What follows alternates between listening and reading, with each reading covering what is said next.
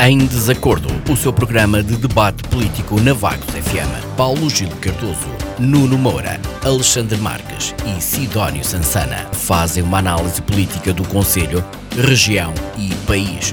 Todas as terças-feiras às 21 horas. Será que os representantes do PS, PSD, CDS-PP e Chega vão estar em acordo ou vão estar em desacordo?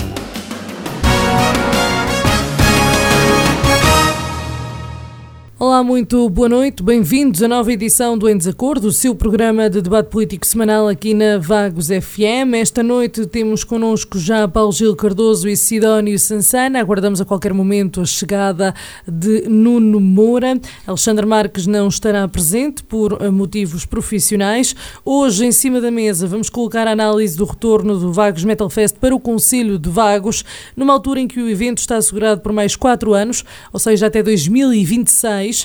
Falaremos ainda da informação de que as Assembleias Municipais são o órgão do poder local com mais mulheres eleitas. Para já, vamos ficar pelos assuntos prévios, uma vez que Nuno Moura ainda não chegou. Dou a palavra ao Paulo Gil para que um, nos diga que destaques nos traz esta semana. Uh, muito boa noite ao auditório da Vagos FM. Uh, boa noite à equipa da Vagos FM, boa noite aos meus colegas de debate. Uh, eu, eu, tenho que cair na questão uh, do, da cultura do ódio e na cultura da bonomia e da positividade. Olhando à cultura da positividade, para tentar vencer o ódio e espalhar conhecimento, queria dar os parabéns, apesar de eu também ser um elemento da Charcos e Companhia, Uh, queria dar os parabéns à organização uh, que a Balsa, uh, Charcos e, e, Companhia e a Câmara Municipal uh, tiveram na organização do Praia Limpa e também a todos os participantes, sem eles isto não se fazia. a Grestel, por exemplo, fez-se representar por uma grande equipa, o que é extraordinário perceber que também as empresas participam e promovem o, o, promovem a, a, como é dizer, a preocupação com o ambiente, com certeza, e com a nossa região. Uh, apenas uma nota ou outra uh, que poderiam, podem ser melhoradas. Uh, uma delas eu fui vítima disso.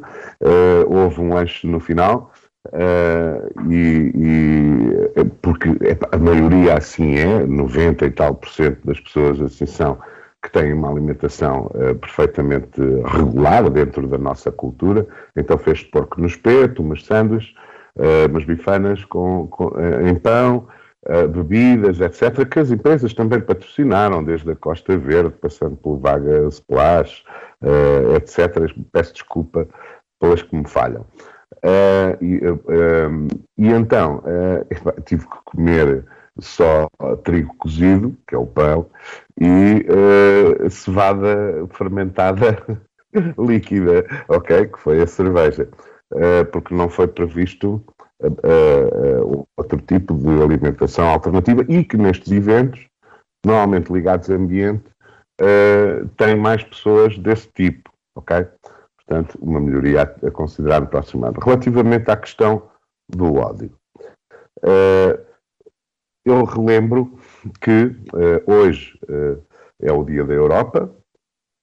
ontem, dia 8, foi quando capitulou finalmente e se venceu finalmente o regime nazi.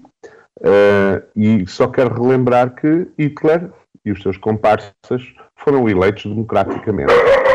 Uh, apesar de, de, eleito democraticamente, e o Partido Nacional Socialista nazi uh, ter sido eleito democraticamente, conseguiu a sua eleição uh, cultivando notícias e ódio, e notícias de ódio, manipulando inclusive a opinião pública alemã relativamente a isso. Houve uma campanha durante anos e anos e anos, que culminou numa no incêndio do Reichstag, que é uma das assembleias uh, nacionais uh, alemãs, que foi fogo posto por eles próprios, a Assembleia ardeu toda e no fim aparece um negro que era um bandido, assassino, no, no meio dos escombros. Foi lá posto. O que foi divulgado foi que tinha sido o negro que tinha incendiado a Assembleia. Ora, nessa altura esse negro estava preso. Portanto, como é que ele aparece e como é que ele é o incendiário? Portanto, a invasão da Polónia, a mesma coisa. Na fronteira, arranjaram um problema na fronteira que, uh, uh, com atores, a maior parte deles morreram, a fazerem-se passar por polacos para invadirem a Alemanha, num posto fronteiriço. E isso deu-lhes a desculpa. Esse discurso de ódio é que permitiu convencer as pessoas a ficarem do lado do Partido Nacional Socialista e ele ser eleito já tinha sido governo em minoria, dentro de um governo conjunto, e a seguir passa a ter maioria depois de ter manipulado tudo e mais alguma coisa durante anos. Portanto, o discurso de ódio uh, é que lhes abriu o caminho. Temos também, continuando no discurso de ódio, que influencia as populações e a sociedade e leva a desgraças, uh, o discurso de ódio no nosso desporto. Uh, os comentadores, este fim de semana, os comentadores desportivos, antes do jogo do Porto e do Benfica, em vez de fazerem uma análise desportiva relativamente a se o jogador está em forma, qual é a estratégia, etc. Não. Tiveram horas e horas em todos os canais de promoção do ódio, falando nos desvios, nas corrupções, nas, na, nos erros da, dos árbitros, na corrupção da arbitragem, uh, no mau comportamento dos dirigentes, dos treinadores, dos, dos jogadores, etc. Isto levou a quê? A confrontos. Levou a quê? A desgraça. Portanto, não estamos a fazer um bom serviço. Portanto, em vez de termos um discurso de ódio, temos que fazer o contrário. E, e, e a comunicação social é responsável diariamente por isto. Isso. Muito obrigado, Paulo Gil. Sidónio, boa noite. Destaques nos assuntos prévios. Muito boa noite, Sara e Isabel. Boa noite aos colegas de painel e à auditória da Vagos FM. Uh, eh, realmente a, a, semana até foi relativamente calma e, portanto, dá para falar de, das efemérides e, neste caso, da visão que há sobre o, o 9 de maio uh, nos dois lados da Europa. Uh, começando pelo lado ocidental, onde se comemora o chamado Dia da Europa, que, no fundo, é uma homenagem ao 9 de maio de 1950, quando o estadista luxemburguês Robert Schuman avançou com a proposta de uma cooperação política na Europa que tornaria, segundo ele, impensável uma guerra na Europa. Era este o propósito. E, portanto, hum, este 9 de maio, Dia da Europa, eh, naturalmente, eh, foi algo de discursos por toda a Europa Ocidental e cá não fugiu à regra. O nosso Presidente da República apelou, eh, e cito, ao apoio das democracias europeias contra anátemas interiores e força bruta e para a preservação dos valores democráticos. Pronto, é um, uma afirmação bastante interessante. Uh, também ficaria bem ao Presidente da República uh, perceber que as pessoas gostam mais da democracia com a barriga cheia uh, e que a Europa está a descurar ultimamente soluções que privilegiem o bem-estar das populações. E a propósito disto, indo por aqui fora, para citar um exemplo deste esquecimento com base num estudo da Pordata, divulgado nos últimos dias, Portugal, apesar dos milhões gastos em nome da utopia ambientalista, em, 1900, em 2020 era o 11 país da União Europeia mais dependente da importação de energia, principalmente fóssil, o sexto com a energia em geral mais cara da União Europeia e o segundo com a energia em, em, na forma de gás natural mais cara para as famílias. Portanto, se os líderes europeus realmente eh, se estão a esquecer um bocado do bem-estar das populações, o que andam afinal eles a fazer para se tentarem aguentar no poder neste cenário?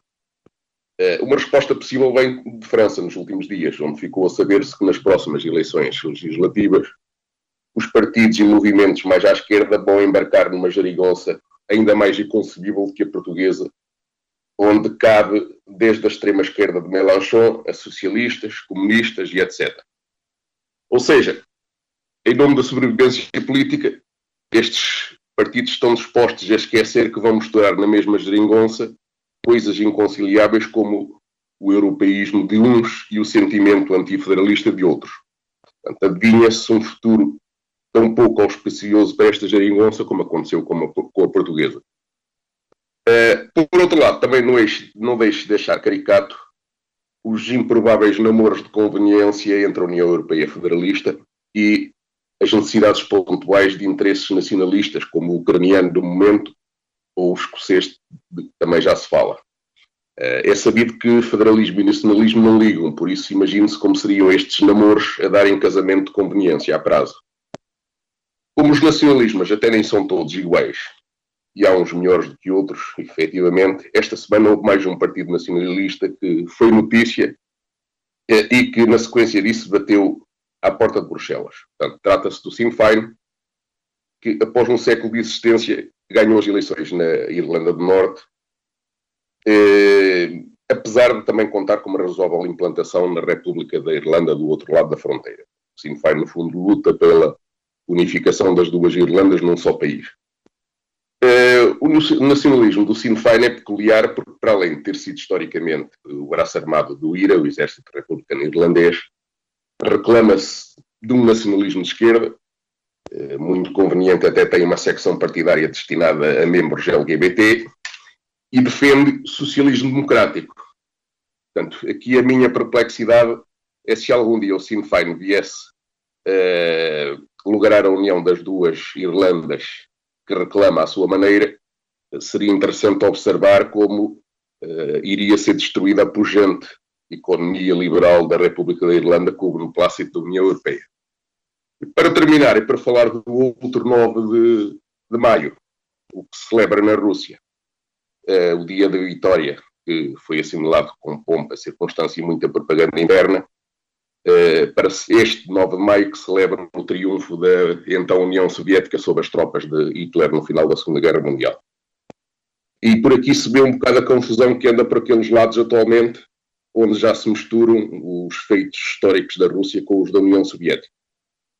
Uh, entretanto, o Futebol do Porto no fim de semana também celebrou uh, o seu dia da vitória e também neste caso as celebrações do dia da vitória teve por trás algum, alguns episódios de violência e de morte, infelizmente. Obrigado. Muito obrigado, Sidónio. Estamos em condições de avançar. Começamos por analisar o tema local, o impacto e retorno do Vagos Metal Fest para o Conselho. Na assinatura do protocolo entre a Câmara, a União de Freguesias de Vagos e Santo António e a organização a cargo da Amazing Events, Luís Salgado referiu que estudos de mercado realizados em edições anteriores mostram que o evento tem um retorno para o Conselho no valor de um milhão de euros. A ideia foi reforçada com as declarações do Presidente da Câmara de Vagos, Silvério Regalado, que adiantou que o retorno para Vagos é superior em 20 ou 30 vezes ao investimento da autarquia, que ronda os 30 mil euros por ano. Sidónio, tinha ideia do impacto do Vagos Metal Fest para o município? Uh, não, não tinha e continuo a não ter.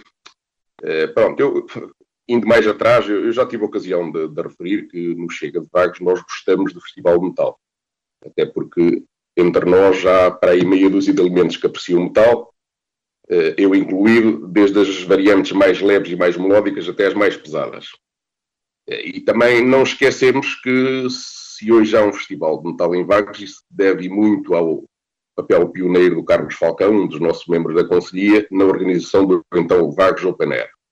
É, por isso, o Vagos Metal Fest, nós gostamos, é bom para Vagos, mas não a qualquer preço é que começa a fazer uma confusão este, este valor foi avançado pelo promotor privado de um milhão de euros de retorno para vagos. Eu li isto em primeira mão, há alguns dias atrás, né, no Diário da Beira, e já então não, não percebi, não, não consigo perceber como é que se chega a este valor. Se inclui ou não parcelas subjetivas como custos ganhos de imagem. Uh, não percebi sequer em quanto tempo é que se obtém este retorno. Uh, portanto, há aqui qualquer coisa nestas contas que não batem certo. E, e eu, como certamente já alguns terão reparado, quer porque trabalhei muitos anos como engenheiro de projeto, quer também porque assim que tive, comecei a ter dinheiro no bolso, comecei a investir em várias áreas e, portanto, acabei por formatar a minha mente para achar que, à exceção de investimentos de caráter social, que devem ser a minoria no setor público, bem da saúde financeira dos promotores, todos os outros investimentos uh, devem ser olhados numa lógica de rentabilidade. Um, ehm, e o que me parece aqui com este discurso, que eu sinceramente não percebo de onde é que vêm estas contas, uh, não vou dizer sequer se estará empolado, senão, porque não consigo perceber como é que chega a este valor, Uh, Parece-me é que talvez o promotor privado possa estar a tentar embolsar o produto para justificar mais contrapartidas na, numa possível ou numa futura negociação do contrato. Não sei se é isso, não. É a impressão que me deu à primeira vista da, da leitura da notícia, e para mais com os termos vagos em que ela foi colocada. Se for este é o caso, o que tenho realmente de dizer à Câmara Municipal é que, se o evento deixar de ter rentabilidade por via deste acréscimo de investimento injustificável, talvez. Eh, a nossa posição em relação a este evento passa a ser a mesma que temos em relação a outros investimentos sem rentabilidade garantida, como é o caso do Museu de Brincar. Obrigado. Paulo Gil concorda? Este valor poderá uh, ser empolado ou uh, realmente uh, traz, justifica, digamos assim, o um investimento para o Conselho? o fazer uma análise de retorno de um evento deste tipo é muito difícil. Uh, e depois depende da linha de análise que se tem e se se é otimista ou se se é pessimista relativamente à análise que, faz, que se faz dos dados. O que é, trocando isto por outras palavras, uh, eu, se estiver convencido que isto é muito bom, só vou ver coisas positivas e vou ver lucros em tudo quanto é sítio. Se eu estiver convencido ou se estiver desconfiado que isto é mau, só vou ver uh, ou vou ver mais uh, ou menos retorno e menos lucro. porque isto é muito dúbio, é muito difícil fazer uma análise do retorno. eu não sei quanto é que, as, é que as, as, os negócios locais faturam nesses dias. Ninguém sabe, a Câmara não sabe. Mesmo as, as, agências que fazem estudos de mercado e que vão fazer esse, esse não vão perguntar uh, quanto é que fez de caixa no dia A, B ou C. Também sabemos que nem tudo, mesmo que o fizessem, nós também sabemos que muito desse, desse, desse dinheiro gasto nesse dia nem sequer é registado. Uh, por isso, uh, uh, havendo quase como uma caixa paralela, aquilo é sempre a andar, e porque tem filas com centenas de pessoas e não estão para estar a, a tirar etiqueta toda a gente, a coisa que o vai. depois, a questão. Estas empresas fazem outra coisa também, que é ir buscar lucros ou, eventualmente, possibilidades de retorno financeiro ao longo do ano. Quantas vezes é que é citado na internet vagos? Em quantos jornais é que aparece? Quantas pessoas é que vão visitar Vagos depois, mesmo sem haver eh, o, o Metal Fest, mas provocado por isso? Ora, isto é muito difícil de fazer estas contas. Uh, e quando nos interessa, claro, e quando existe uma perspectiva uh, que nós já conhecemos há muitos anos uh, por parte do Executivo e das pessoas que o compõem, que aparece, o, o Sr. Presidente aparece em 7, 8, 10 fotografias todas as semanas no jornal O Ponto. Portanto, nós sabemos como é tratada a imagem. aliás, também sabemos que escolheu um, um profissional para, para o, a sua equipa, que trabalhava na Vagos FM, que é o Gustavo Neves, também para tratar da questão da imagem. Portanto, é um executivo virado para esse tipo de, de, exposição, que acaba por funcionar como divulgação do próprio município, tudo bem, mas também funciona como promoção da imagem pessoal e da equipa que está nesse momento a, a, a trabalhar no município. E, que, e que é o presidente e os seus vereadores. É normal que isso aconteça. Agora, Daí a dizerem-nos que existe um retorno de um milhão, uh, eu acho que vai aqui um espaço muito grande, não é? Uh, a maior parte uh, da, da, faturação e dos rendimentos ficam dentro do próprio recinto, ficam com as bilheteiras, e depois é, é o retorno para vagos como? Ora, agora temos, por exemplo, uma, uma loja do grupo Jerónimo Martins, que faz esquina mesmo com o Vagos Metal Fest, com a Quinta uh, do Ega. Uh, para onde é que vai o dinheiro realizado por essa empresa? Não fica aqui. Aliás, até penso, penso que é uma das que tem uh, a sua fiscalidade na Holanda e não paga impostos em Portugal. Peço desculpa se assim é, não tenho a certeza. Uma das grandes que faz isso. Mesmo que não fosse, ficava em Portugal, não ficava em Vagos. O que fica aqui são os salários mínimos que paga às pessoas que estão no caixa e aos funcionários que lá estão. Também não vendem produtos que são comprados em vagos ou que são produzidos em vagos. Uh, ou se o fazem muito raramente, são muito poucos. Mesmo as outras grandes superfícies, a mesma coisa, que têm alguma distância, uh, como o, o Lidl ou o Continente, mas que também aumentam a sua faturação. Mas a sua faturação não fica aqui. E como não fica aqui, uh, é preciso descontar estas coisas todas. O comércio local, quem, quem beneficia mais são, essencialmente, e as empresas locais, são a, a hospedagem, que, que, que, Vagos tem muito pouco, quer dizer, tem um hotel, não tem mais, não é? que era a antiga residencial, uh, tem, tem apenas um, o, o, portanto, vão ficar fora do Conselho, no outro lado qualquer, Ilha se calhar também vai beneficiar com isso.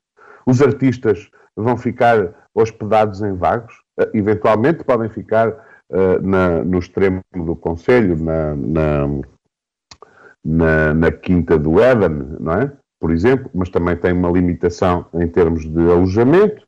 Uh, vão para Aveiro, vão para Ilha, a hotelaria de, de, de, dormida, digamos assim, ficará beneficiada com isso fora do nosso Conselho.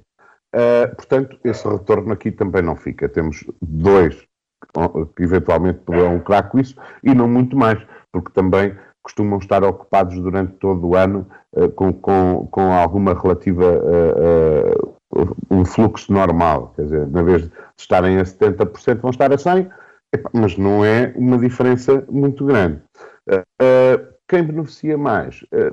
os pequenos comércios, eventualmente também, os cafés, uh, restaurantes, uh, mas que também são, uh, é muito reduzido, e são três dias. Portanto, fazendo as continhas todas para chegarmos a um milhão, isto é muito difícil, chegar a esse valor. É mesmo muito difícil. esperemos, como diz ali o nosso colega de debate Sansana, que não seja aqui estar a, a, tentar arranjar forma de uh, aumentar uh, o subsídio para a execução disso baseado exatamente no, em estudos que são uh, muito relativos e muito discutíveis disso. Muito obrigado, Paulo Gil. Avançamos para o nosso último tema, o estudo balanço da implementação da Lei da Paridade em diferentes níveis de governo, análise longitudinal, elaborado por Maria Helena Santos e Ana Espírito Santo, promovido pela Secretária de Estado para a Cidadania e Igualdade e pela Comissão para a Cidadania e Igualdade de Género, e realizado após as penúltimas autárquicas de 2017, sustentando a informação de que as Assembleias Municipais foram o órgão do poder local que alcançou uma maior crescimento dos índices de paridade. Considerando que a lei da paridade foi promulgada em agosto de 2006, este estudo revela que a presença das mulheres nos órgãos do poder local tem aumentado consistentemente, passando de 14,3% em 2001 para 27,7% em 2009, valor que se acentuou positivamente nas penúltimas autárquicas de 2017, onde se verificou um crescimento de 33,2%. Não obstante o aumento da proporção de mulheres ser comum a todos os órgãos autárquicos, é nos órgãos deliberativos que a sua presença é mais forte, nomeadamente nas assembleias municipais. Paulo Gil, como é que vê aqui a mulher uh, neste papel e o seu uh, assumir de poder aqui na política? Uh, para começar, eu não discordo da questão das cotas até um certo ponto. Uh, tenho é pena que a sociedade uh, necessite, e a sociedade portuguesa e a vida política portuguesa e participação uh, cívica necessite, tenha que criar cotas para que as mulheres tenham uma equidade em termos de, de, representação ou de atividade nos nossos órgãos políticos, seja nas assembleias, nas autarquias, onde for. É, foi uma medida que acaba por ser positiva, com certeza, mas que tem os seus quês, não é? Porque, por exemplo, e já vi mulheres a tomarem essa posição, inclusive é dentro do Partido Socialista, que discordam com a questão mulheres, que discordam com a, com a, com a lei da, da paridade e, e, das cotas, porque entendem eh, que o, o, o, as pessoas devem estar nos, nos, cargos e nas posições por mérito uh, e não por, uh, por causa de uma lei sobre uh, cota relativamente ao género. Ok? e eu compreendo perfeitamente esse argumento. De qualquer forma, não teria sido possível chegarmos aqui sem realmente ter intervido. isto também é política. Uh, não é politiquice, não vamos confundir, as pessoas confundem, a palavra política está tão gasta que perdeu o seu significado. Política é gestão, é gestão da causa pública. Uh, e, e, e, visão e preparação para o à frente. Uh, e, e, então foi o que fizemos. Isto foi uma boa medida política, foi uma boa opção política, porque estamos a introduzir um, uma uma, uma tendência e, um, e, uma, uh, e uma força na sociedade portuguesa para que haja realmente equidade, uh, de igualdade de género. Uh, e, e, nisso é perfeitamente positivo e nota-se perfeitamente essa diferença. de dizer que eu acho que as mulheres, elas próprias, Uh, deveriam, eu compreendo todas as limitações, porque muitas uh, são mães, etc. Nós, mas a nossa sociedade também está a mudar. Eu acho que isto também é fruto disso. Uh, temos mais mulheres a participar, mesmo nas, na, no, na, no, nas, nas, bases dos partidos, etc. Nota-se uma maior percentagem. nós, neste momento, temos mais licenciadas no, no país do que licenciados, ok? Mesmo em, em quadros médios, em, em, universidades e institutos, etc., são muito ocupadas por mulheres e ainda bem, existe uma percentagem grande. Nos topos, eh, nas chefias e nas direções, é que a coisa ainda tem, peca uh, em algum lado, não é? Porque temos mais reitores do que reitoras, por exemplo. E, e, mas este sinal que se deu com este tipo de, de lei e de regra uh, relativamente à, à, atividade política e às autarquias, uh, acho que foi positiva nesse sentido. Uh, de qualquer forma, ainda falta aqui o quê? Ainda falta aqui qualquer coisinha. Por exemplo, quantos líderes parlamentares, que era, era interessante ver um estudo deste tipo, quem é o topo da lista? Continuam a ser homens, os topos.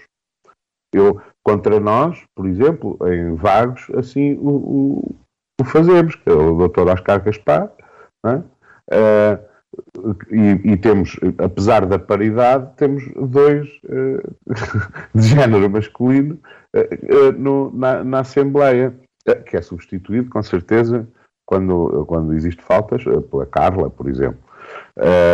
mas essa, essa paridade ainda é um pouco difícil.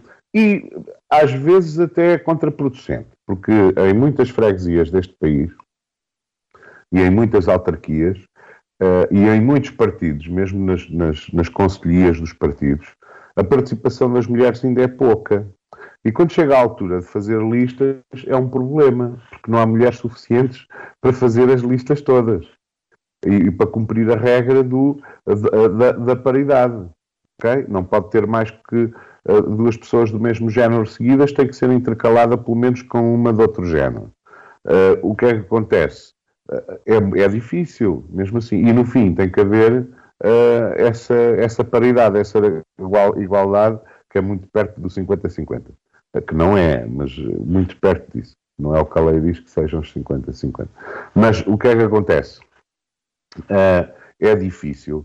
Portanto, além da lei, eu acho que devemos fazer um apelo e campanha, e nem só, não é só isso, é os próprios homens e a sociedade portuguesa facilitar a vida, se for preciso ficar com os filhos ou fazer o jantar, para a sua esposa poder ir participar uh, civicamente. Isso sim, isso é que é uma mudança do paradigma social, que é uma coisa que ainda estamos um bocadinho aquém disso. Connosco temos já também então Nuno Moura. Uh, Nuno concorda com o Paulo Gil Uh, não devia ser necessário recorrer a cotas para que um, houvesse aqui alguma um, paridade na, na, na política? Uh, boa noite à Sara, boa noite à Isabel, boa noite ao Sansana, ao Paulo Gil e ao Alexandre. Um cumprimento especial ao auditório da Vagos FM. Uh, as minhas desculpas pelo facto de, por motivos pessoais, não poder estar desde o início do programa, mas vamos tentar compensar. No que diz respeito a este tema, uh, eu estou, uh, não me custa nada concordar com, com o Paulo Gil. Numa primeira fase, atrevo-me a dizer que a lei das cotas, ou a lei da paridade, como queiram, seria escusada na sociedade ideal eh, porque também entendo que as pessoas devem ser escolhidas pela sua capacidade de trabalho e não por outros critérios, eh, e, e portanto as cotas seriam desnecessárias. Eu acho é que efetivamente as mulheres têm-se vindo a afirmar, não só a nível político, eh, mas a todos os níveis, isso, isso é, é bom. E acho que qualquer dia vamos ter que alterar a lei da paridade. E em vez de estarmos a prever o número de mulheres a pertencer às listas, vamos ter que começar a prever o número mínimo de homens a pertencer às listas. Isto, isto pode, vir, pode vir a acontecer. Uh, e eu, como sou um defensor da igualdade, entendo que uh, isto é um bocado como, como o racismo. Eu entendo que uh, não devia de haver uma lei para que as coisas se tornassem iguais, porque ao haver lei já são desiguais. Uns estão protegidos por a lei os outros não estão. Já há aqui uma desigualdade. Um, e como acaba por ser uh, no, no, racismo, eu sou daquelas pessoas que até em conversas com, com uh, pessoas de outras raças uh, entendo que se nós somos brancos, há aqueles que são pretos. Uh, porque chamar-lhes negros ou, ou, estarmos a, a, ter pruridos com este tipo de coisas? não deve haver, na minha perspectiva, este tipo de de pruridos uh, e as coisas deviam ser assumidas nessa base. Sabemos que infelizmente não são e, portanto, uh, houve a necessidade de regular a entrada das mulheres que, com todo o mérito, têm vindo a, a, a ganhar terreno, uh, ou melhor, eu, eu, nem diria a ganhar terreno, a conquistar aquele terreno que, por razoabilidade, já seria seu. Porque temos muitas mulheres com muita capacidade eu, por exemplo, sou de uma área onde não tenho dúvidas nenhumas que as mulheres estão a ganhar, que é a área do direito. Uh, não tenho dúvida nenhuma de que a maior parte das senhoras magistradas judiciais, uh, ou melhor, que os magistrados judiciais são na sua maioria mulheres, uh, e, e, e, portanto, entendo que o critério deve ser este, e acho que tudo o que se faça para além disto é estar a discriminar. Tudo bem que pode ser uma discriminação positiva, mas que eu entendo que não devia existir porque não devia ser necessário. Uh, hoje em dia eu penso que ninguém tem dúvida de que uh, a mulher é igual ao homem, seja do ponto de vista uh, militar, seja do ponto de vista político, seja do ponto de vista profissional. Há uma coisa que é diferente e que nós temos que assumir. Quando dizemos que os direitos são iguais, efetivamente eles devem ser iguais. Agora também devemos assumir diferenças. Ah, por norma, os homens têm uma capacidade de força física maior do que as mulheres, quer dizer, é uma diferença, não há volta a dar, não, não, não há nenhuma lei que possa vir impor que as mulheres tenham mais força que os homens, por exemplo, não é?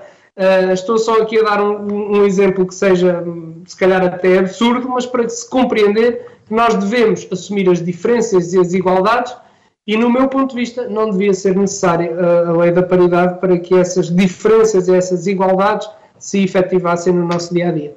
Muito obrigado. Nuno Sidónio? É, sim, na maior parte das coisas eh, concordo com o que foi dito, quer pelo Nuno, quer em relação ao Paulo Gil. Eu vou ter alguma cautela e algum distanciamento na avaliação desta questão, como é sabido, eu tenho militância partidária ativa desde o início de 2021 e, portanto, o meu conhecimento sobre a real situação do que se passava antes eh, não foi vivida com tanta proximidade. E, portanto, eu se calhar eu vou começar a minha análise a esta questão com a minha experiência daquilo que eu assisti a partir desse momento, do início de 2001, em que nós começámos com umas reuniões preparatórias para formar a Conselhia de Vagos do Chega, eh, e vai fazer um ano no próximo dia 25 de maio. Eh, fizemos uma cerimónia formal ao pé do Palacete para tomar posse eh, da Conselhia. Ainda deve andar por aí, anda com certeza aí nas redes sociais, fotos que até atestam que aquela primeira Conselhia foi formada com 14 homens e zero mulheres. Mesmo agora, depois de alguns rearranjos na Constituição da Conselhia motivados por questões pessoais, eh, só temos duas mulheres na mesma ainda. Eh, se também existisse a lei da paridade nas estruturas locais dos partidos, o Chega era ilegalizado por causa disto. Espero que Ana Gomes não esteja a ouvir. Eh, a verdade é que não é que a gente não queira mulheres, não é? a questão não é essa, obviamente. Eh, é realmente é difícil trazê-las para a política e nós sentimos logo desde, como já foi referido, nós também temos esse problema, tivemos, pelo menos na altura, para satisfazer a lei da paridade das autárquicas foi difícil às vezes conseguir o número de mulheres suficientes. Mas mesmo assim conseguimos uma candidatura, uma candidata a presidente da União de Freguesias de Ponte Vaco e Santa Catarina e devo salientar que foi uma União de Freguesias onde as candidatas eram todas de sexo feminino. Uh, assim como também, só para citar outro exemplo, de que realmente as portas estão abertas, aqui ao lado, no município de Vagos, a Presidente da Câmara é uma mulher, que já está no segundo mandato. Portanto, é isto realmente que, que falta. falta. Falta atrair mais mulheres para a política. As cotas são úteis, mas também não servem de grande coisa se não houver uma bolsa de recrutamento feminina. Portanto, a questão é um bocado assim. Eh, não adianta cotas se não aparecer uma única mulher.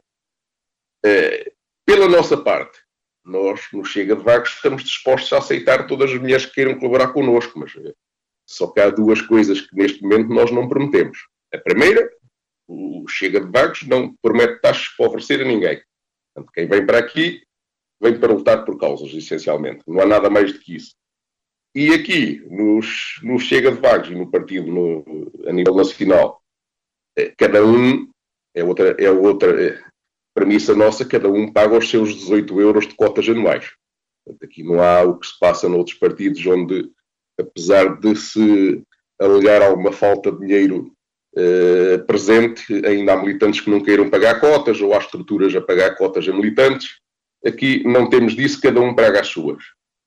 Eh, e, portanto, eh, dentro disto, nós realmente gostaríamos de também viver num mundo em que não fosse preciso cotas e que as mulheres estivessem cá eh, a trabalhar no, eh, pela, pela ação política, às vezes sem esperar eh, vir a obter daqui algum benefício futuro, que é o que se passa connosco neste momento no que não temos expectativas por ir além nesse aspecto.